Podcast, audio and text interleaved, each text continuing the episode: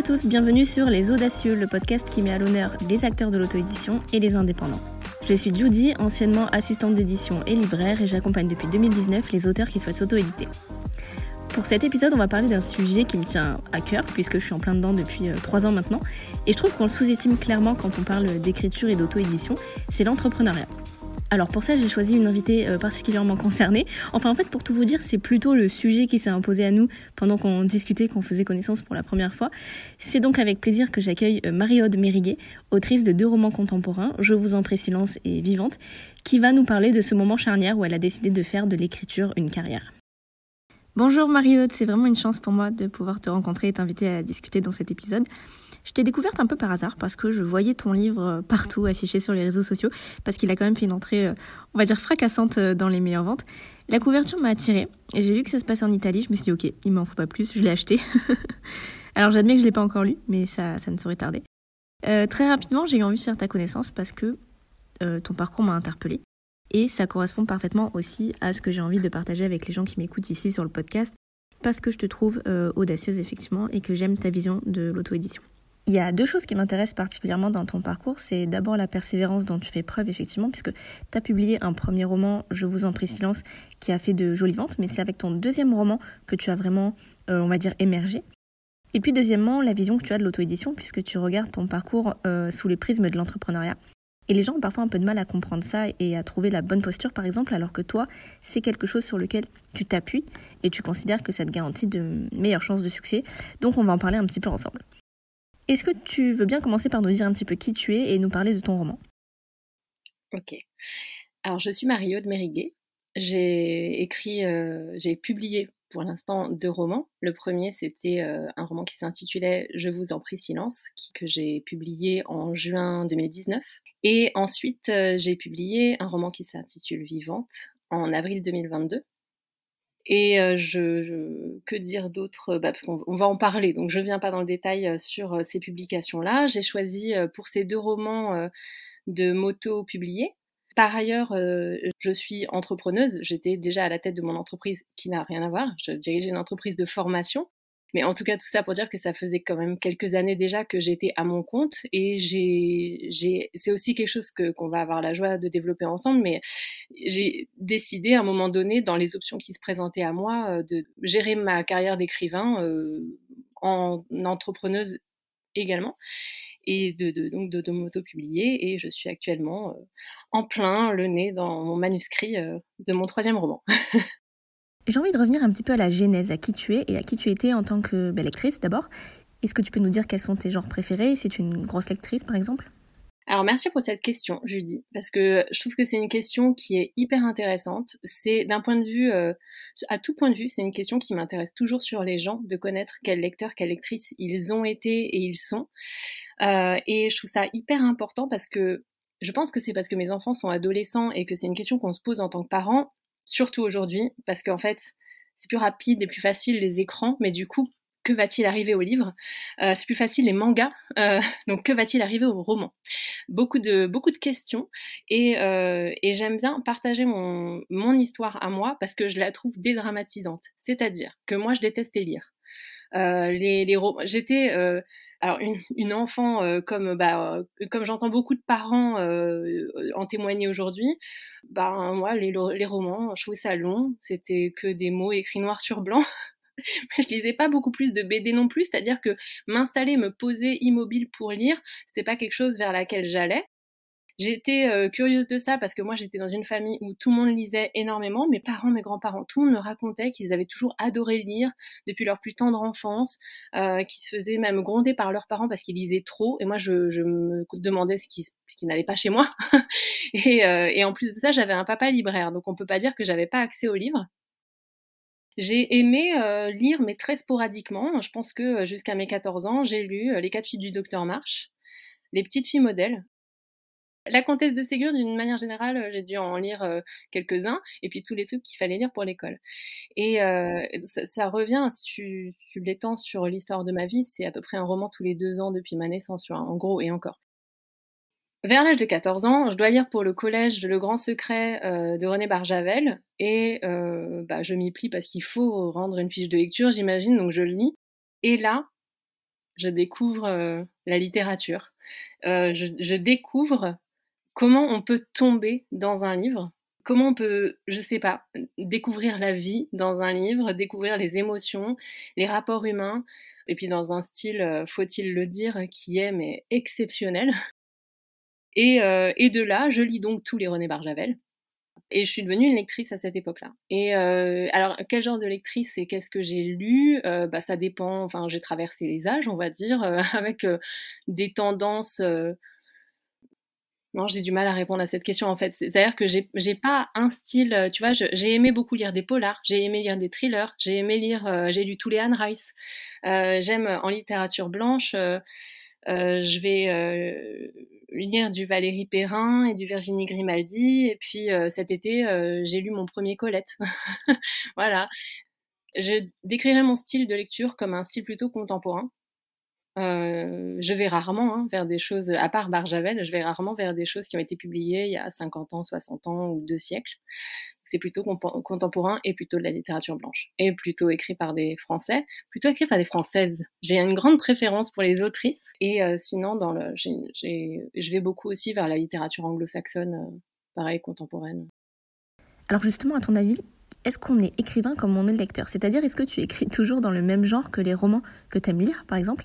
Moi, j'ai mon avis sur la question, euh, mais tu as déjà donné quelques éléments de réponse, j'aimerais bien t'entendre sur le sujet.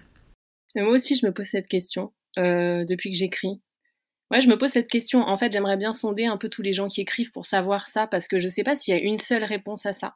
Euh, je pense qu'il est possible qu'on soit, qu'on écrive, qu'on ait exploré des genres qui ne sont pas ceux qu'on aime lire je, peux y croire. Euh, moi, je sais que mon écriture, elle est très très influencée par le style de littérature que j'aime lire.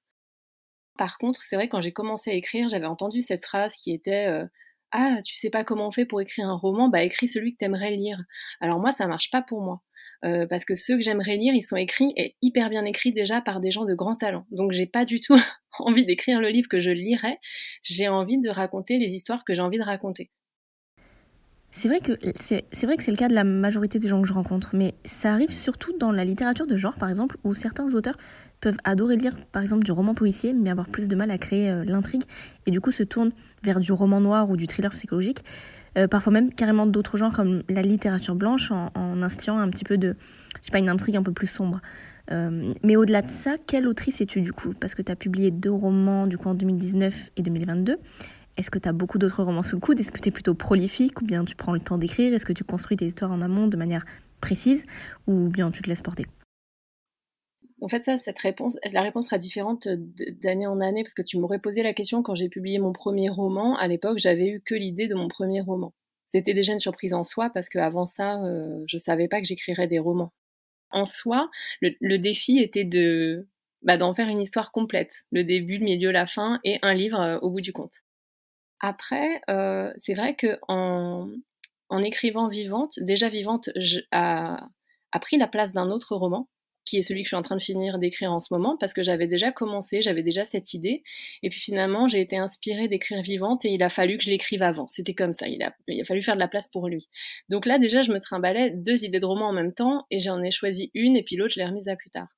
En fait, comme je pense beaucoup de gens le diront, quand on commence à faire un travail qui est de l'ordre de l'imaginaire et de l'inspiration et qu'on agit dessus, c'est-à-dire qu'on s'y met, euh, je pense qu'il y a un muscle dans le cerveau qui se débloque, qui se réveille de, de, de à travers les âges en mode, tu sais, euh, hop, on enlève la poussière et, euh, et, et, qui se met à être inspiré. Enfin, c'est-à-dire que c'est le, le muscle de, je vais raconter des histoires. Et il y en a un dans le cerveau quelque part et j'ai dû y toucher. Et du coup, euh, j'ai pas mal d'idées de romans. J'aime bien l'idée du muscle.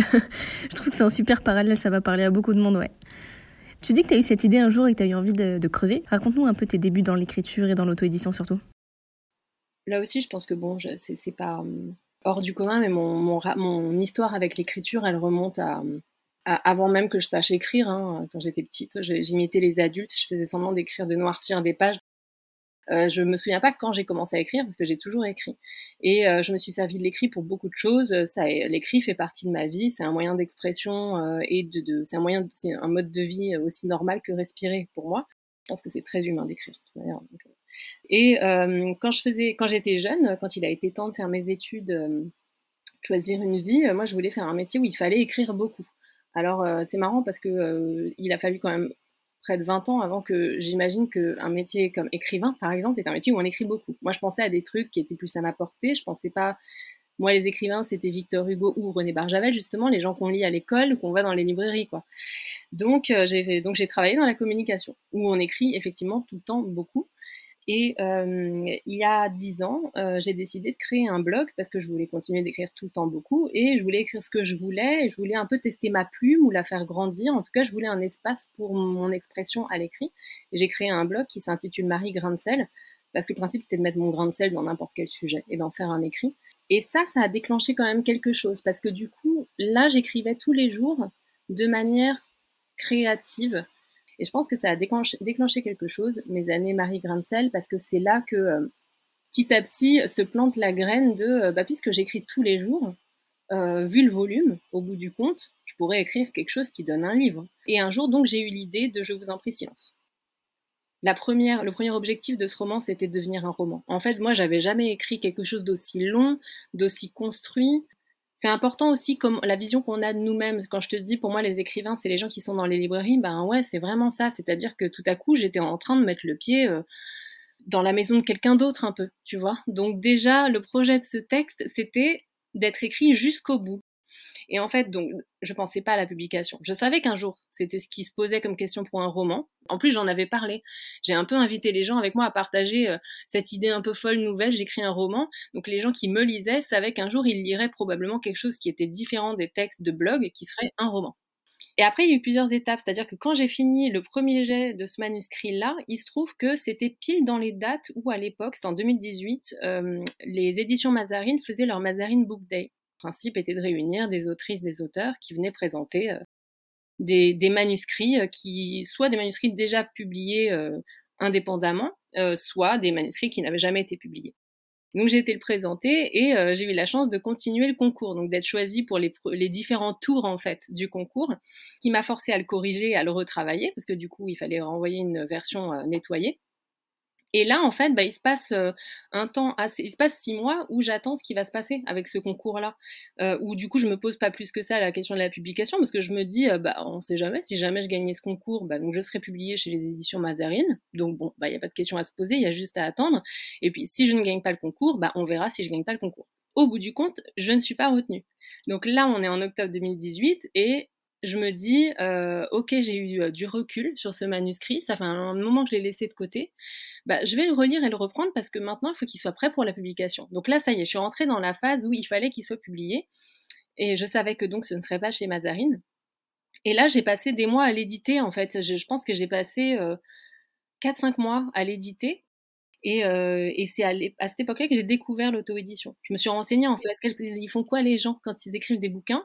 Je savais que ça existait l'auto-édition, mais euh, j'avais pas creusé plus que ça, donc j'ai été un peu chercher des interviews d'auteurs et d'autrices, euh, des, articles, des, des, exemples.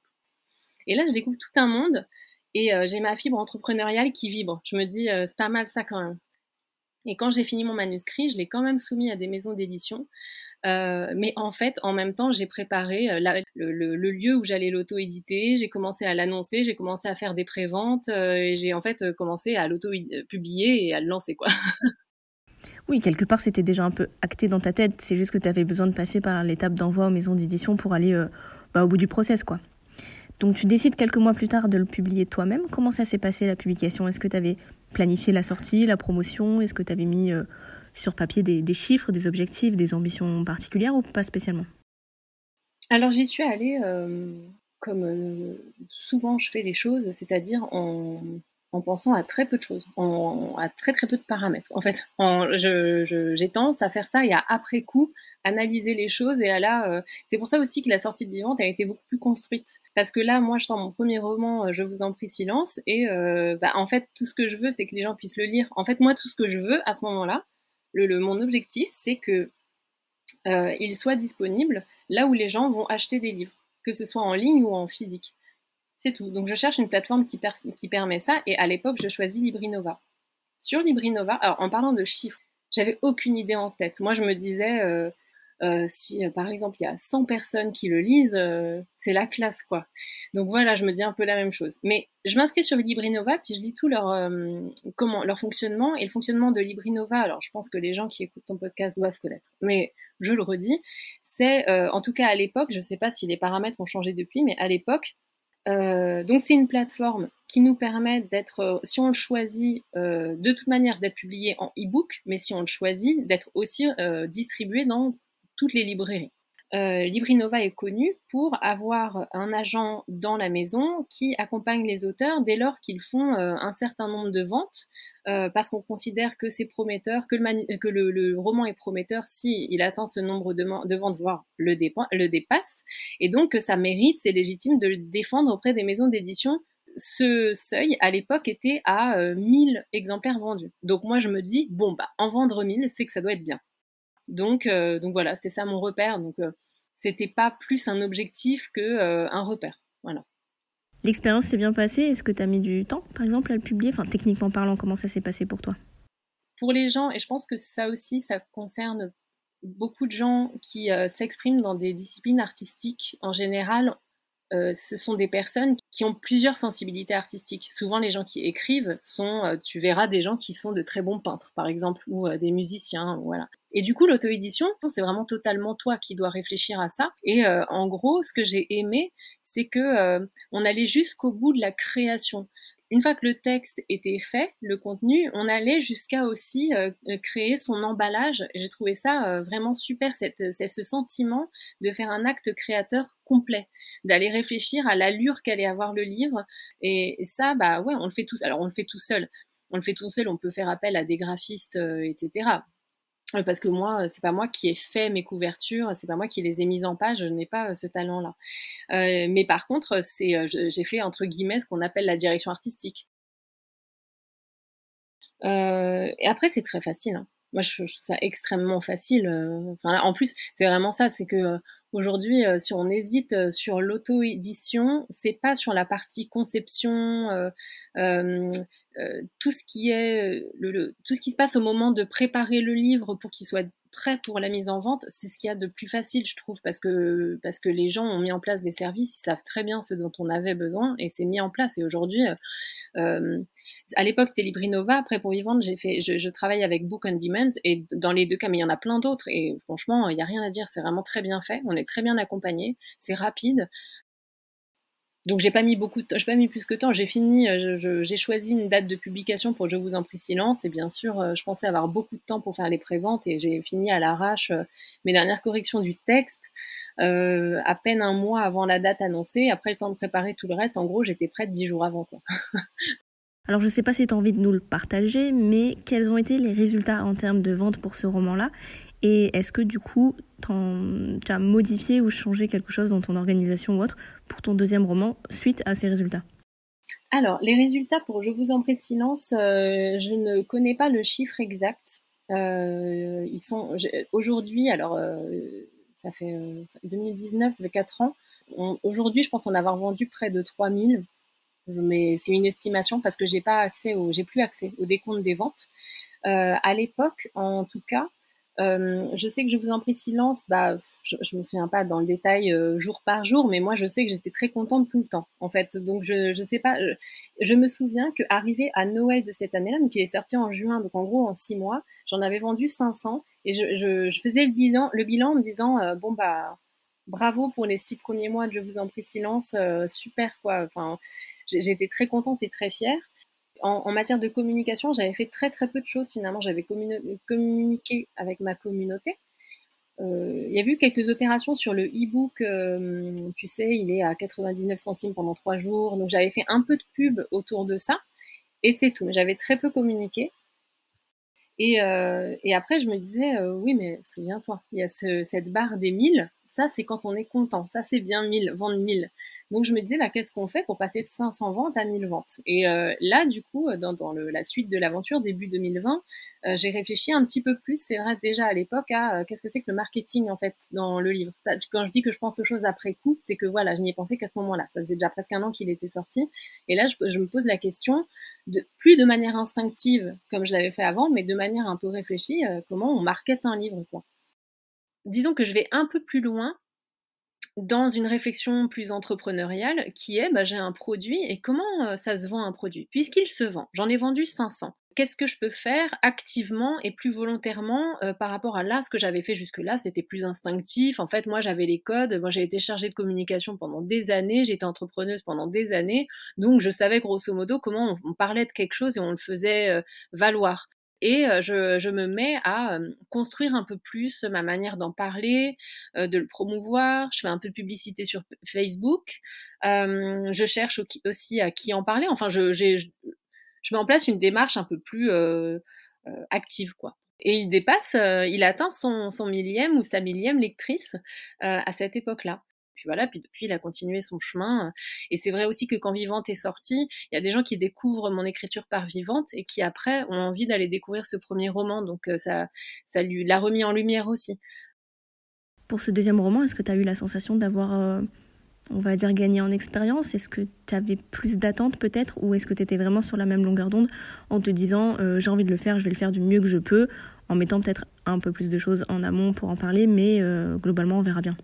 Pour Vivante, tout était différent parce que euh, euh, j'ai écrit mon premier roman un peu pour voir, un peu comme pour euh, en me disant bah tiens on va voir si je suis capable d'écrire un roman. C'était un peu comme ça. Et à partir de Vivante, ma façon de d'être dans cette dans ce travail-là ou dans cette démarche créatrice-là, elle a été différente parce qu'en fait, au moment d'écrire Vivante, déjà, je savais que en fait, j'allais faire une carrière d'écrivain. C'est-à-dire que, euh, en fait, j'allais écrire vivante et que très probablement j'allais écrire encore d'autres romans, encore, encore et encore. Je comprenais que quelque chose s'était passé dans ma vie et que euh, probablement il allait y avoir d'autres livres et que du coup bah ça devient une carrière dès lors que c'est quelque chose que tu refais tu vois. Ça devient euh, euh, quelque chose d'un parcours ça devient quelque chose de plus construit. C'est pas juste un accident j'ai décidé un jour d'écrire un livre comme ça. Et je savais en plus déjà que euh, il serait autopublié. Donc donc très tôt j'ai su que vivante au moment de, de, de la publication j'allais je me suis préparée finalement tout du long de l'écriture à, être dans un état d'esprit, pour le coup, entrepreneurial. Euh, je vous en prie silence, je dis que c'est ma fibre entrepreneuriale qui m'a aussi convaincue, qui m'a donné envie d'aller vers l'auto-édition, mais je, l'ai quand même fait un peu comme un, comme un hobby pour Vivante, j'ai anticipé. Euh, alors même si j'ai fini mes corrections à l'arrache, euh, alors j'aurais voulu finir bien plus tôt pour avoir le temps de bien construire des préventes comme on nous le conseille en marketing du livre. Bon, je ne l'ai pas. J'ai misé sur mes sur le, la vente tout court parce que les préventes, bon, je, rêve du jour où je serai prête très en amont, mais c'est pas encore arrivé. mais à part ça, c'était construit. J'avais un plan. Là, c'était devenu une petite entreprise. Et euh, ouais, c'est la bascule de l'un à l'autre, en fait. J'avais fait ma part d'écrivaine, et donc j'ai pu euh, faire ma part de. J'ai vendu un livre. Oui, c'est ça, c'est la posture qui va changer. On va en parler tout de suite, puisque euh, pour ton deuxième roman, tu me l'as soufflé tout à l'heure, c'est plus de 24 000 ventes en tout. Est-ce que tu t'attendais du coup à un tel succès? Parce que, bah, mine de rien, on est quand même loin des 3 000 que tu as pu faire sur ton premier roman, même si c'était déjà pas mal. Ouais. Bah, je, c'est difficile de dire que je m'y attendais parce que euh, c'est difficile de s'y attendre. Euh, mais je sais que je voyais, j'avais une vision pour ce livre. Je voyais que c'était possible. Pour moi, c'est possible en fait pour un livre d'être vendu à 24 000 exemplaires. Je savais pas que je le vivrais, mais je l'entrevoyais. En fait, c'était là aussi où je dis que c'est ce qui a nourri aussi cette démarche qui, qui, qui s'assume professionnel de je c'est pas vulgaire c'est pas c'est pas dégoûtant de dire je vais vendre un livre parce que c'est exactement ce qu'on fait quand on est en, auto édition et si c'est ce qu'on décide de faire parce qu'on a le droit aussi d'être en auto publication euh, et c'est un plaisir et de pas avoir envie d'une démarche euh, plus construite et plus professionnelle. Mais moi je savais que c'était ce que je décidais à ce moment-là. Donc je le savais et j'avais une vision de ce que ça veut dire euh, vendre un livre, de ce que c'est que le marché du livre et de la quantité de gens qui livrent des livres euh, francophone, parce que donc il était en français, donc je savais que j'allais pas le vendre à, des, euh, à l'autre bout euh, au Japon, tu vois. Bon, en même temps, j'en sais rien, mais et, et, je me dis, bah, il y a quand même des millions de gens qui livrent, qui lisent, pardon. Il y a des millions de gens qui lisent en français. Ce livre est un livre écrit en français. C'est de la littérature générale. Euh, si certains auteurs et certaines autrices peuvent vendre euh, euh, entre 10 000 ou parfois 1 million d'exemplaires de ce qu'ils écrivent, bon, bah, je pouvais me situer quelque part là-dedans. Du coup, 25 000, tu vois, c'est pas si fou finalement. Si tu te dis, il y en a certains, tous les ans, ils sortent un bouquin, ils en vendent 800 000. Et c'était bien de penser ça, je pense, parce que ça nourrissait, du coup, de donner toute sa noblesse, tout son intérêt, toute sa légitimité à une démarche professionnelle, si c'est ce qu'on veut. Par contre, euh, bon, euh, je peux pas te dire que je, que je le savais. je dire que je le savais. Là, quand euh, on en parle là, euh, ça me fait des papillons dans le ventre et je suis très très fière et très très surprise. C'est quand je me réveille le matin, si je pense à ce chiffre-là, faut que je me pince quoi. C'est bon, ça reste quand même. Ça, ça, ça, me surprend et c'est comme un cadeau tout le temps quand j'y repense, quand je vois la vérité en face, que je me dis ah ouais quand même tu te rends compte Il y en a autant, il y a autant de gens qui l'ont lu. et, au début, le, quand, le jour de sa sortie, je me dis pas, je vais en vendre 25 000. Je pense qu'on est très très fier quand on a fini son œuvre, qu'on l'a écrite, qu'on l'a poussée jusqu'au bout et qu'on la montre aux gens et qu'il y a des lectrices et des lecteurs, de toute manière. Après, bah 24 000, c'est quand même, ouais, c'est ça, ça me décoiffe quand même encore, je dis. non, mais c'est génial en fait parce que tu mesures la, tu, mesures ta réussite au bonheur que ça te procure en fait. Donc c'est beau à voir franchement. je voulais qu'on en vienne à cette fameuse euh, posture d'entrepreneur puisque tu l'as dit, tu l'as redit, il y a quand même eu un switch entre euh, l'écrivaine, l'autrice et euh, l'entrepreneur que tu deviens parce que tu décides d'en faire une carrière. C'est un vrai choix, c'est une décision forte de ta part. Selon toi, pourquoi c'est difficile de considérer le livre comme un produit l'écrivain comme un entrepreneur, de se détacher un peu en fait de, du mythe romantique auquel se rattache euh, l'artiste et, l'écrivain en particulier Je pense que c'est ni facile ni évident.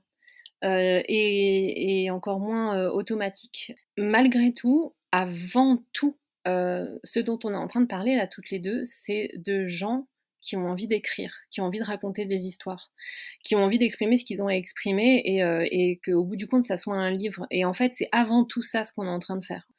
Et euh, c'est pas du tout la même chose. Et c'est là où je dis c'est pas, c'est ni facile ni une évidence. C'est que c'est pas du tout euh, le même câblage euh, à l'intérieur que la, celle que tu es au moment où tu dis bon bah ça c'est un ce livre, bah malgré tout, c'est un produit. Dans la définition, c'est un, objet que l'on met dans des magasins et on va à la caisse pour le payer. C'est un produit et qui, s'inscrit dans ce qu'on appelle une industrie. Euh, en plus, on s'en cache pas, on appelle ça l'industrie du livre parce que c'est ce que c'est, c'est une industrie. Et, donc il y a, euh, du transfert d'argent là-dedans, à tous les degrés, à tous les étages de, ce que c'est que l'industrie du livre. Euh, il faut payer euh, les imprimeries. Dans les imprimeries, il y a des gens qui travaillent, il y a du papier, il y a de l'encre, il y a des machines, euh, il y a, y a de l'assemblage, il y a de la colle, il y a tout un tas de choses. Il y a dix métiers différents qui travaillent sur un livre dans une maison d'édition, et aussi un des métiers qui sont mm, en cause dans un livre, c'est celui d'écrivain. Donc c'est un des métiers parmi euh, peut-être 20 métiers pour faire un livre. Du coup, c'est pas une évidence parce qu'en fait, c'est vraiment comme mettre deux casquettes, mais c'est vraiment physiquement deux réalités différentes.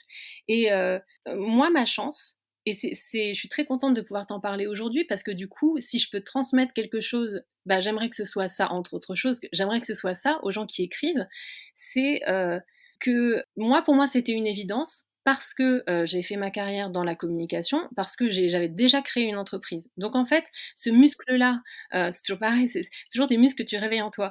Euh, ce, muscle que tu, que tu actives de, de, de, la personne, qui, de la vendeuse, de la, de la commerçante, il, il, existait déjà chez moi et ça faisait des années que je le travaillais. et j'avais fait ça toute ma vie, promouvoir les produits des gens. donc quand il s'est agi du mien, c'était mieux que jamais. Donc j'ai eu de la chance en fait finalement. J'étais plus inspirée que jamais, j'étais plus sincère que jamais. Je parlais de mon livre euh, que j'avais écrit avec ma sincérité, donc c'était facile de le vendre avec ma sincérité.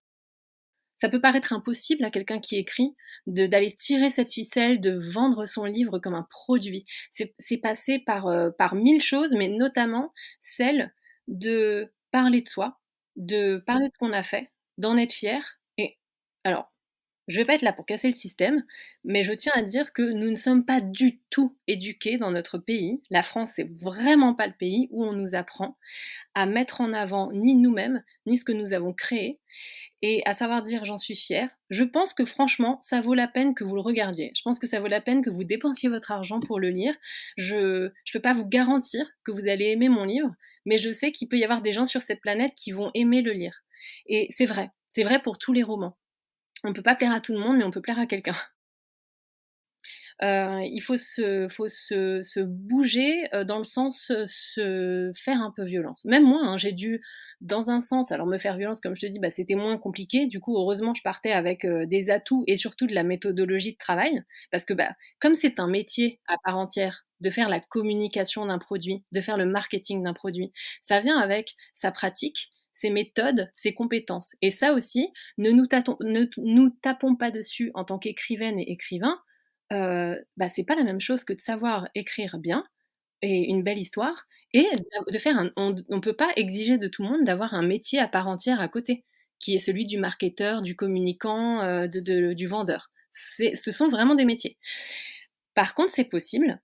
Euh, c'est donc se faire violence, ouais, et puis c'est changer son état d'esprit, c'est accepter et honorer ce que ça veut dire. Mon livre est un produit, mais c'est très très beau c'est très bien, on mérite ces, heures de travail et tout le cœur qu'on met dedans et pour écrire quelque chose, pour raconter des histoires aux gens, pour les faire voyager, pour les faire, pour leur changer les idées, pour les informer sur certains sujets, c'est quelque chose qu'on donne. Ça nous paraît pas illégitime de, n'importe qui sur cette terre qui fait un travail est payé pour son travail. Un écrivain mérite d'être payé pour son travail. Ils le sont pas assez. On l'est pas assez. C'est comme ça. C'est parce que c'est difficile de vendre beaucoup de livres. Mais c'est pas du tout déshonorant, c'est pas ça, au contraire, on mérite cet argent.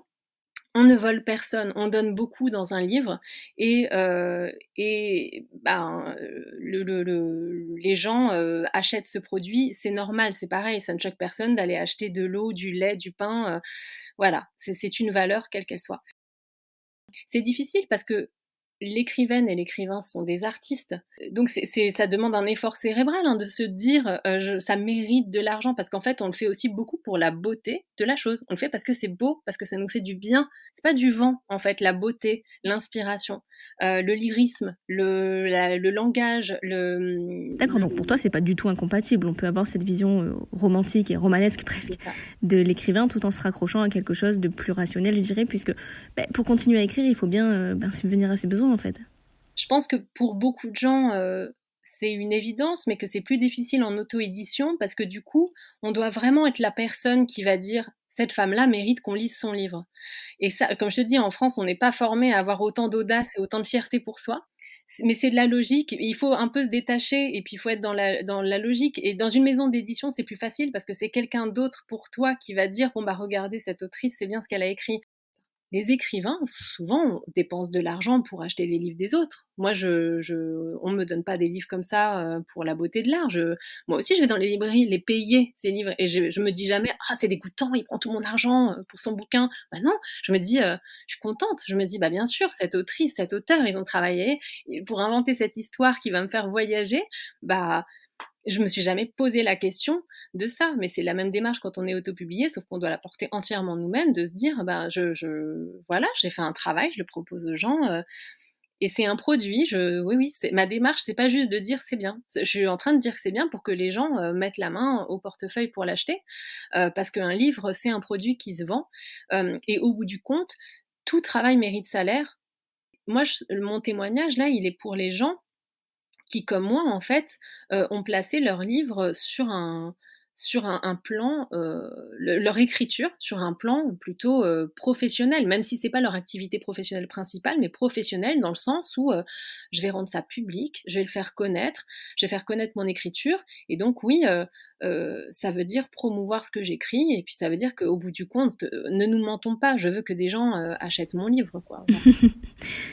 Oui, donc il y a d'autres choses qui font d'un écrivain un entrepreneur. Il y a aussi la gestion du temps, la gestion de la, charge de travail que ça demande justement de porter toutes ces casquettes différentes.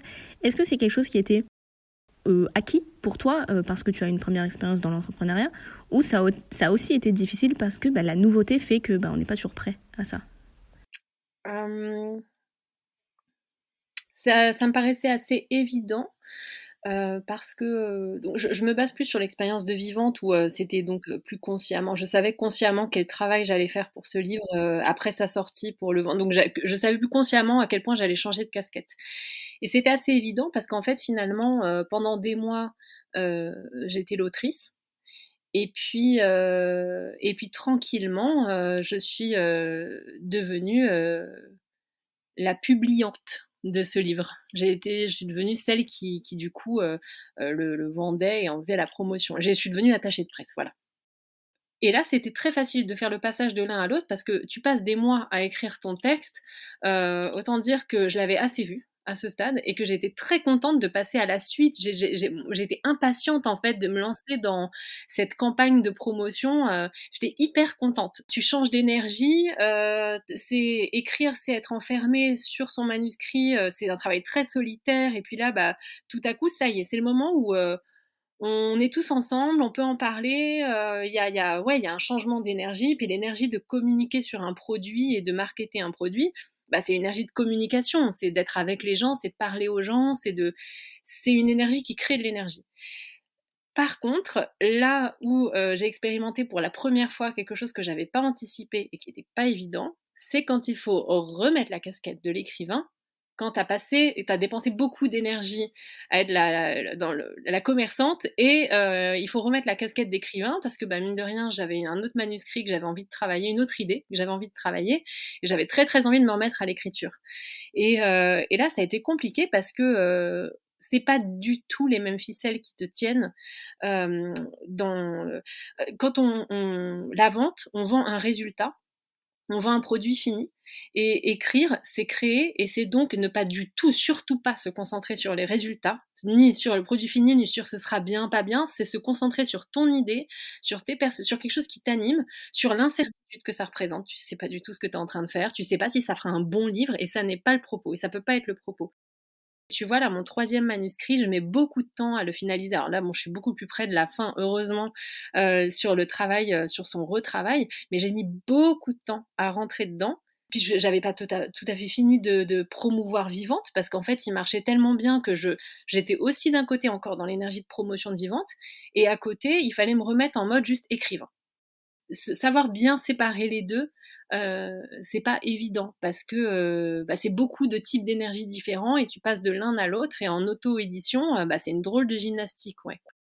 Et qui dit entrepreneur, t'en parlais un petit peu, dit aussi réseau, donc s'entourer de professionnels, d'autres auteurs peut-être. Est-ce que c'est important pour toi? Est-ce que ça joue dans tes projets, ta réussite de, de t'entourer comme il faut et de pouvoir partager, de raconter ton histoire, aussi de rencontrer tes lecteurs évidemment? Oui, tout ça est important, la, rencontre, les différents types de rencontres, s'entourer, la transmission. Moi, je trouve que je le fais pas assez. Euh, c'est quelque chose que j'ai pas euh, développé euh, plus que ça, je trouve. Tu vois, là, à ce stade de mon parcours. En fait, il y a différents plans. Là où je dis que je le fais pas assez, c'est que la rencontre avec les lecteurs, c'est quelque chose de sous-exploité dans mon expérience aujourd'hui. Moi, à part les contacts, alors qui sont quotidiens, hein, euh, je, reçois beaucoup, j'échange beaucoup avec les gens. Alors c'est très très chouette parce que les gens m'écrivent beaucoup, de manière numérique, on va dire. Je rencontre pas les gens, euh, c'est très, alors c'est très difficile. Oui, allez, osons les mots. C'est très difficile en tant qu'autrice auto-publiée d'avoir accès euh, à la rencontre physique là, c'est encore un autre métier, tu vois, parce que dans une maison édition, c'est les gens qui t'organisent ça, puis les contacts avec les libraires sont gérés, et euh, là, ça demande beaucoup de temps. Ça demande vraiment beaucoup de temps. Moi, j'avais pas le temps de gérer, j'avais euh, des livres à écrire, euh, des livres à promouvoir, tout ça en même temps. et puis, donc, du coup, ça, c'est ce qui m'a manqué dans cette expérience pour l'instant, et j'espère pouvoir développer à l'avenir, c'est rencontrer les gens en vrai dans les librairies, dans les salons. Après, bien entouré, euh, à part ça, euh, euh, déjà, je me suis entourée professionnellement pour Vivante. Hein. Moi, j'ai fait appel à une, une, éditrice indépendante avec qui j'ai travaillé sur le texte.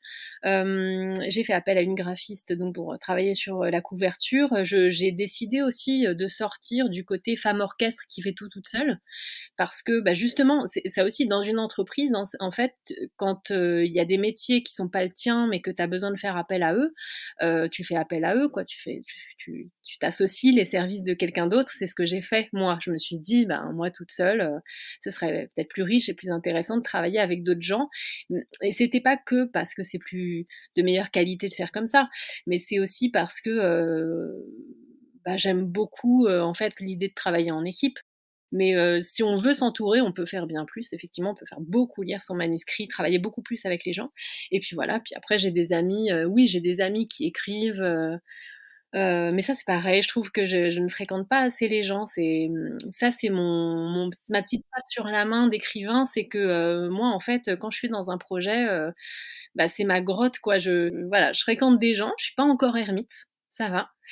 Mais franchement, je, pourrais rencontrer plus d'autrices et d'auteurs que j'ai des bons amis qui se comptent sur les doigts de la main qui écrivent. Et voilà, je pense que tout est encore à faire pour moi hein, en contact avec les gens là.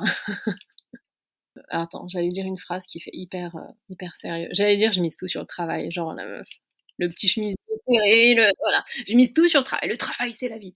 Non, je vais dire un peu plus détendu.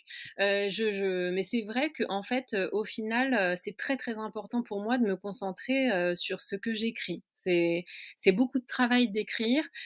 finalement, la vérité de, de ce qu'est mon parcours d'écrivain, elle sera là-dedans.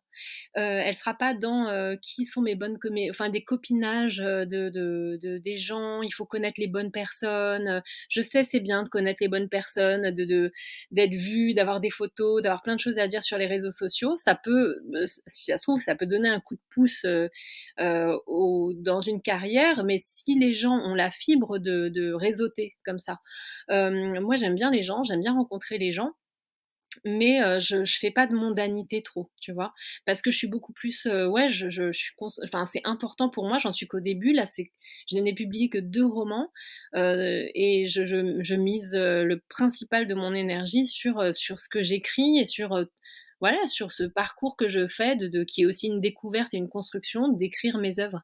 Et, euh, et je pense que je suis pas seule dans ce cas, et que ça peut être perturbant à l'heure euh, actuelle de, de, voir aussi sur les, les réseaux sociaux des, autrices et des auteurs qui ont des dizaines de milliers de followers, et de se dire, bah, peut-être qu'elle est là leur clé, peut-être que c'est pour ça que ça marche pour eux, peut-être qu'il faudrait, peut-être qu'il faut que je fasse ça moi, et de se sentir démuni parce que bah, c'est peut-être pas ce qui nous plaît, parce qu'on n'a peut-être pas le temps, parce qu'en fait, quand on est écrit souvent, on fait autre chose à côté, et puis on a euh, peut-être des enfants ou des amis ou envie de faire autre chose, et qu'on n'a pas le temps de passer notre vie à réseauter, à rencontrer plein de gens.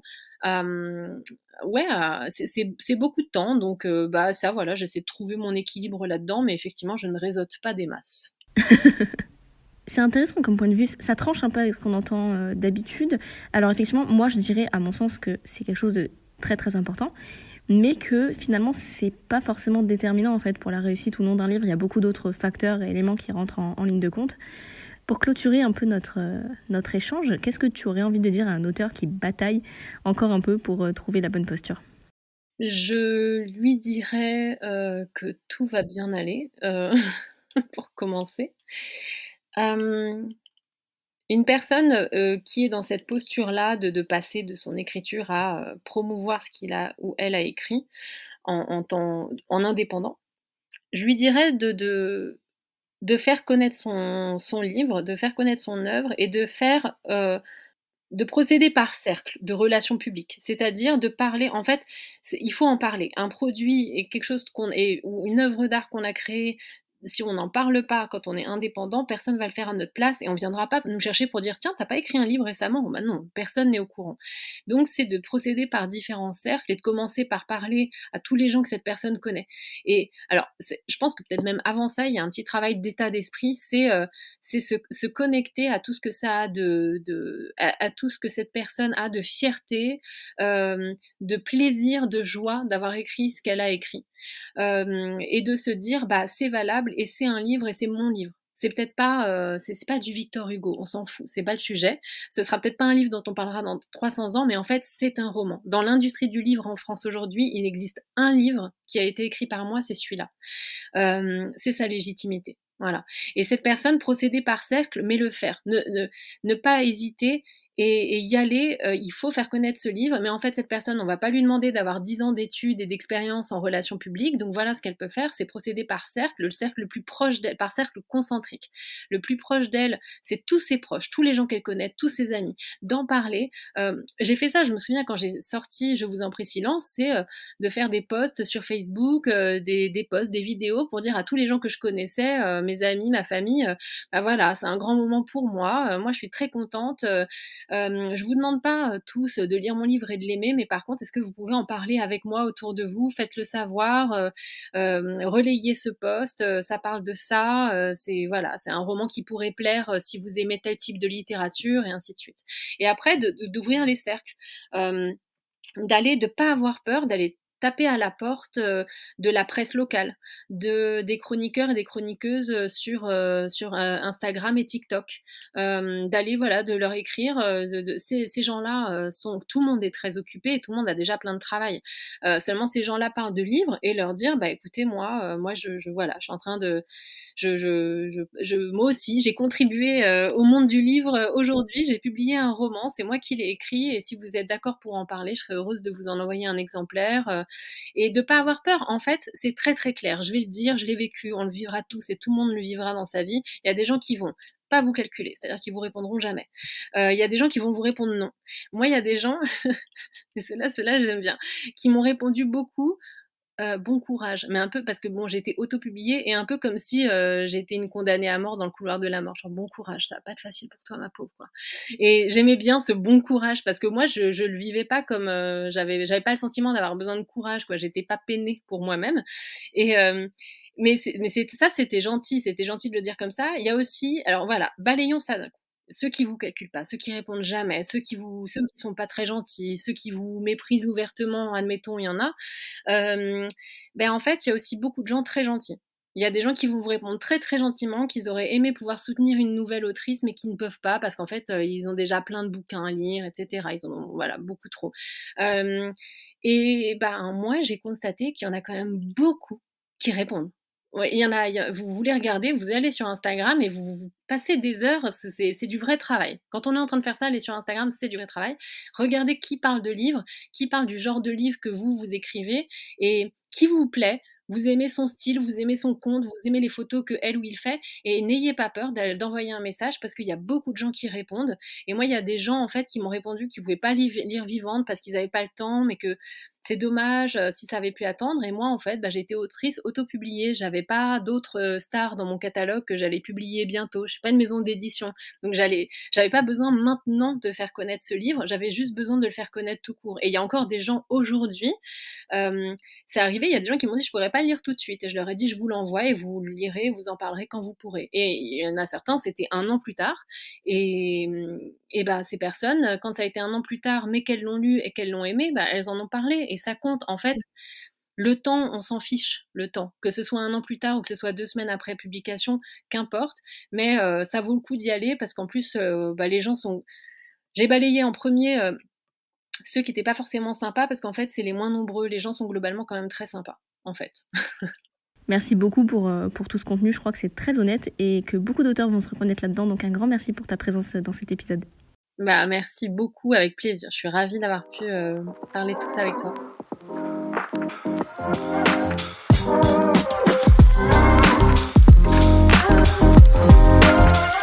Merci d'être resté jusqu'à la fin de ce podcast, c'est très important pour moi. Je trouve les mots de Mario justes et précis et j'aime beaucoup son état d'esprit. Bien sûr, on peut écrire pour la passion même de l'écriture. On peut écrire, publier, partager ses histoires sans objectif particulier si, ce n'est celui de, divertir. Par contre, je sais que certains d'entre vous veulent vivre de l'écriture, faire une carrière et, remplir leurs assiettes avec cette activité. C'est complètement valable. Et j'ai la prétention de croire d'ailleurs que quand on se lance dans l'auto-édition, il y a souvent cette idée-là euh, dans la tête, même dite à demi-mot. Donc ça me paraît important de parler de ce sujet-là et euh, de vous montrer qu'il y a beaucoup de visions différentes de l'auto-édition et qu'on peut se servir parmi tout ça. J'espère que ce podcast vous a plu. Euh, si vous aussi vous avez envie de participer ou si vous avez une idée de sujet à aborder, n'hésitez pas à m'écrire. Si vous rêvez d'auto-éditer un livre mais que vous ne savez pas par où commencer, j'ai créé un programme en ligne qui s'appelle justement Publier son livre en auto-édition et qui vous permet de réaliser ce projet tout en étant accompagné. Vous pouvez retrouver toutes les informations en barre d'infos de ce podcast sur mes réseaux sociaux édition-du-bas artis ou sur mon site internet autoéditionartiste.com. Et si le sujet vous a plu, n'hésitez pas à laisser une bonne note évidemment ou à partager l'épisode. Allez, ciao